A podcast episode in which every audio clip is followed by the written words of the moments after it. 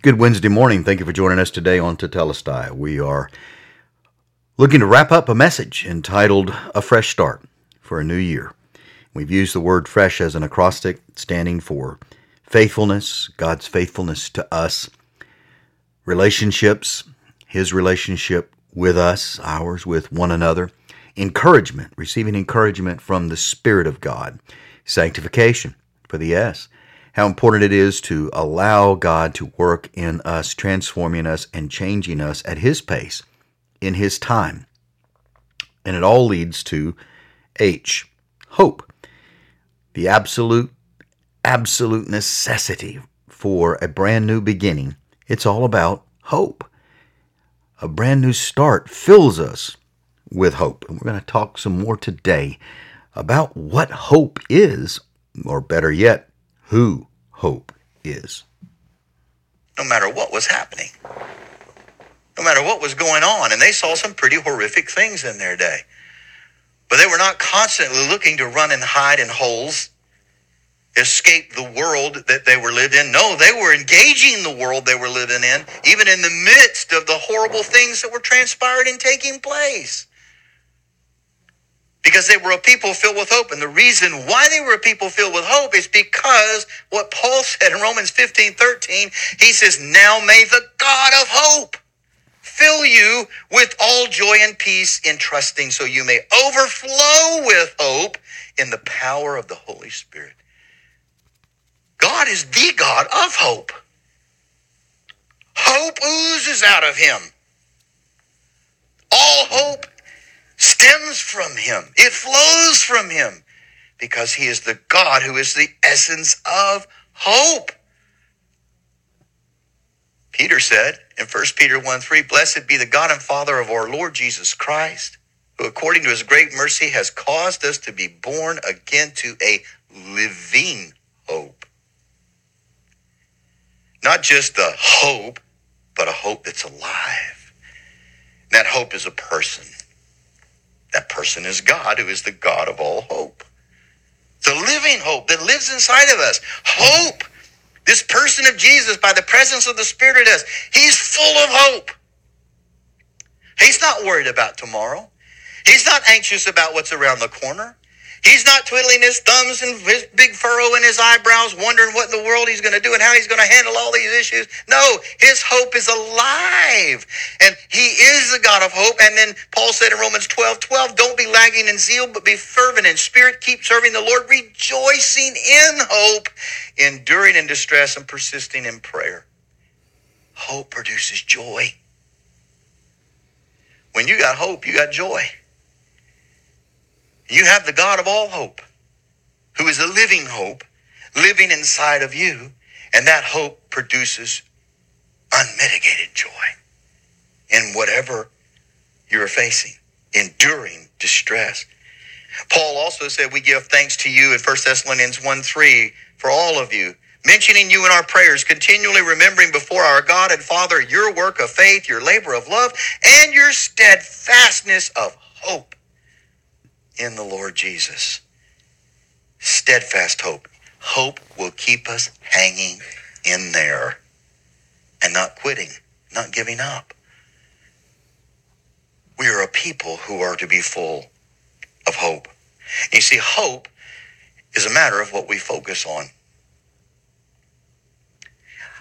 As I was reading through the Gospels in the last month, one of the things that I noticed, especially in Matthew, is it prior to the death of Jesus, weeks, months actually, before he went to the cross, he started telling his disciples, This is what's going to happen. We're going to Jerusalem. I'm going to be delivered into the hands of the rulers, synagogue leaders, and all that. I am going to be beaten. I am going to be killed.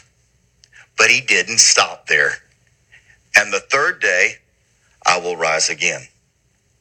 He didn't stop with the death. He kept telling them, this is what's going to happen. I'm going to go, I'm going to die, but I'm going to rise again. But what did the disciples focus on? The first half of that. All they were, were hearing was the death, death, death, death, death, death, death, death, death. And when the death happened, Guess what? They didn't have any more hope. And yet, all these months, Jesus has been filling them with the promise of hope. Yeah, this is going to happen, and it's going to look bad. It's going to look dark. It's I am going to die, but going to rise again on the third day. I'm spelling it out for you. But they didn't focus on that. And because of that, they had no hope when he breathed his last breath. But he'd been telling them all along. What do we focus on most of the time? Isn't it easier? It's easier for us to focus on the negative circumstances that are happening in our life. We get our attention on that. And what do those things do? They rob us of hope. They steal it all away. We forget He's faithful to us. We forget about our relationship. We don't hear and receive the encouragement that the Holy Spirit wants to give us. We don't, we're, we're stifling. We're trying to fight against even the work he's trying to do in us and making us unique and distinct and like the Lord Jesus Christ. And it robs us of hope because our focus is not on him and the truth that he's given us. It's on us most of the time our circumstances and how we think we're going to be able to solve these problems. And it strips us of hope. What are we focusing on? There'll be a lot of things that will seek to distract our attention in this coming year. A lot of things maybe that could be really big and bad. We don't know. That could get us looking in this perspective rather than here. And remember what Jesus told his disciples look, when you see all these things happening, look up. Look up because your redemption is drawing nigh. The birth is getting ready to happen, but look up. Don't do this. Look up because you're a people who have the God of hope, who is a living hope, hope that produces joy and hope that helps you hang in there and get through it. Years ago, the movie Chariots of Fire, when it came out, we told the story of the Olympic runner Eric Liddell who ended up being a missionary to China and was and died in a Chinese prison camp in 1945. But he was a famous Olympic runner for Scotland. Would refused to run the heat that was going to be run for the Olympics on Sunday because he would not, in his violation of principles, violate the Lord's Day. So he refused to run in one of the preliminary heats. Therefore, he could not run in the race that he was favored to win. They put him in the quarter mile race, 400 meter race, which he eventually won the gold medal in. But leading up to those Olympics, there was a race that happened in July of 1923 in Stoke on Trent. And it was a quarter of a mile. And Eric Liddell ran this race. And near the very beginning, after he just started, there was an accident that transpired and took place. And the movie portrayed this very, very accurately as to what happened when this event took place. And it gives us an illustration of how we don't ever need to give up hope. And that uh, clip, obviously, we can't see here on the podcast, but it is the clip of Liddell beginning the race, falling down because he tripped over another runner off the track. Everyone was 30 yards in front of him, and he got up and he got back in the race.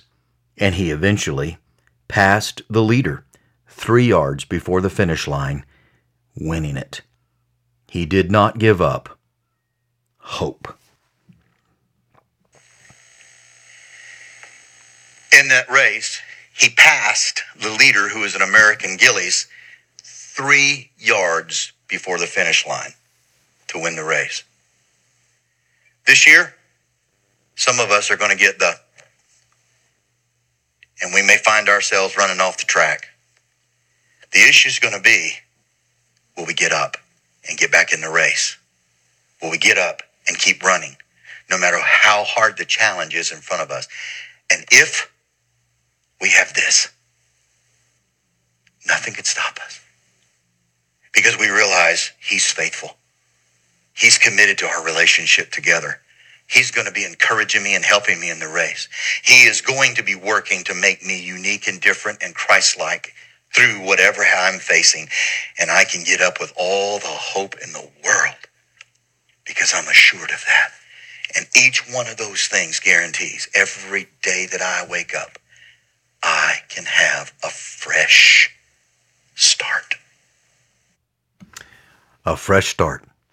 I hope that this has been an encouragement to you, and I hope that you will experience new beginnings each and every day of your life this year as you walk with God. May the grace of our Lord Jesus Christ, the love of God, and the communion and fellowship of the Holy Spirit be yours both now and evermore.